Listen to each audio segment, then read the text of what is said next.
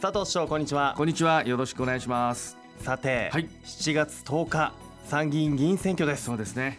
今回から選挙ができる年齢が変わりますね。はい、えー、6月19日に改正公職選挙法が施行されまして選挙権年齢がえー20歳以上から18歳以上に引き下げられました。はい、はい。そうなんですよ。そうなんですね。で宇都宮市内の有権者数は約43万人。そのうち18歳19歳の有権者数は全体の約2%つまり約9200名となります。うん。1万人近くがいるんですね。そうなんですね。7月10日投開票日ですけどもえー18歳ということではい。高校生も含まれるわけですが、はい。投票日翌日の7月11日までに18歳の誕生日を迎える方が対象となります。はい。これからのねはい。将来を担う若い人たちの意見とっても貴重ですよね、そうですね。えーただ若者の選挙離れという言葉もよく耳にしますが、そうですね。はい。あの市の職員がですね、大学生と意見交換を行ったんですよ。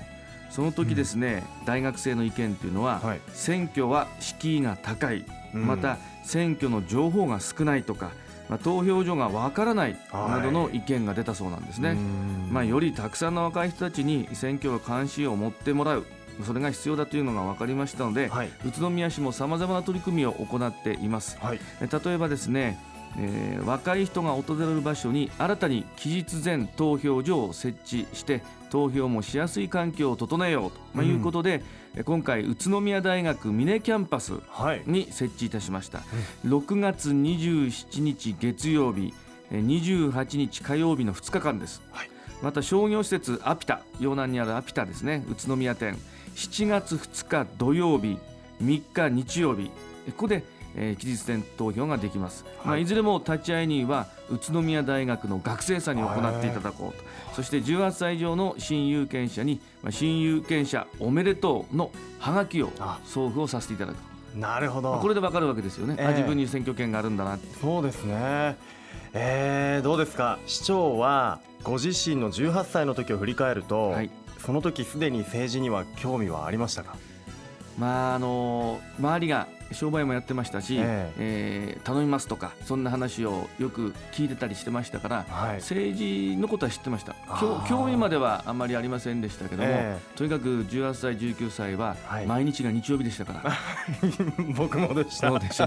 だからね これからの、ね。まあ、うん。18歳19歳の方には、うん。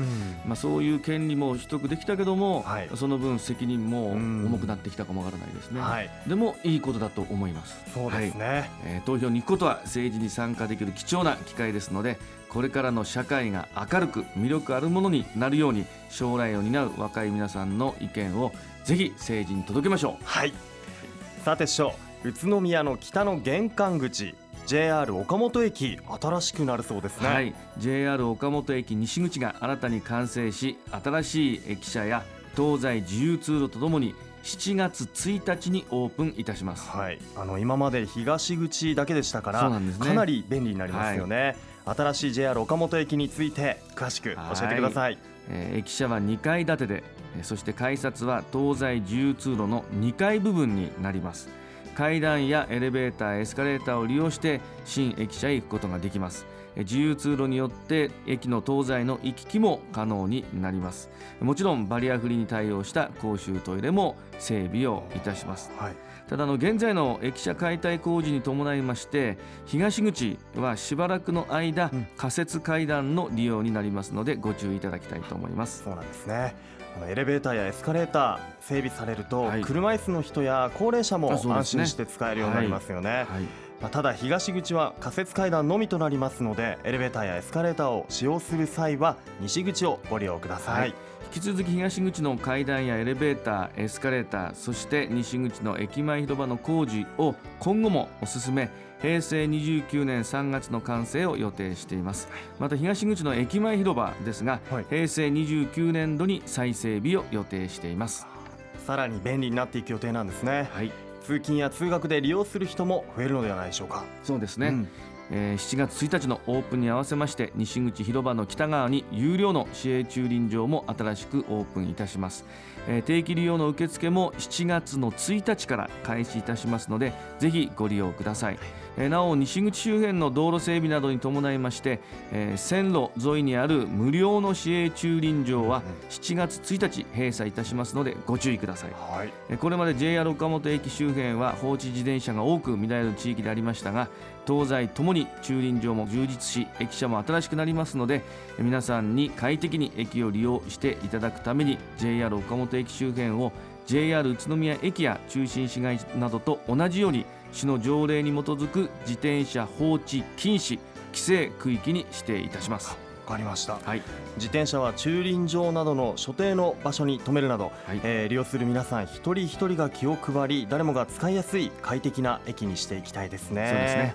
あの今回リニューアルオープンということで、まあ、よくね駅を利用する、まあ、地域住民の方はとっても嬉しいことだと思いますし、まあ、そして今後駅周辺にこう新しいはい。お店とかができたり、こう地域活性化につながるといいなというふうにも思います。そうですね多くの方にきれいに楽しくう使っていただきたいと思います。はい、僕もね途中下車の旅で行ってみたいと思います。はいそして市長、7月に市内でビッグイベントがあると聞いています。はい何でしょうか？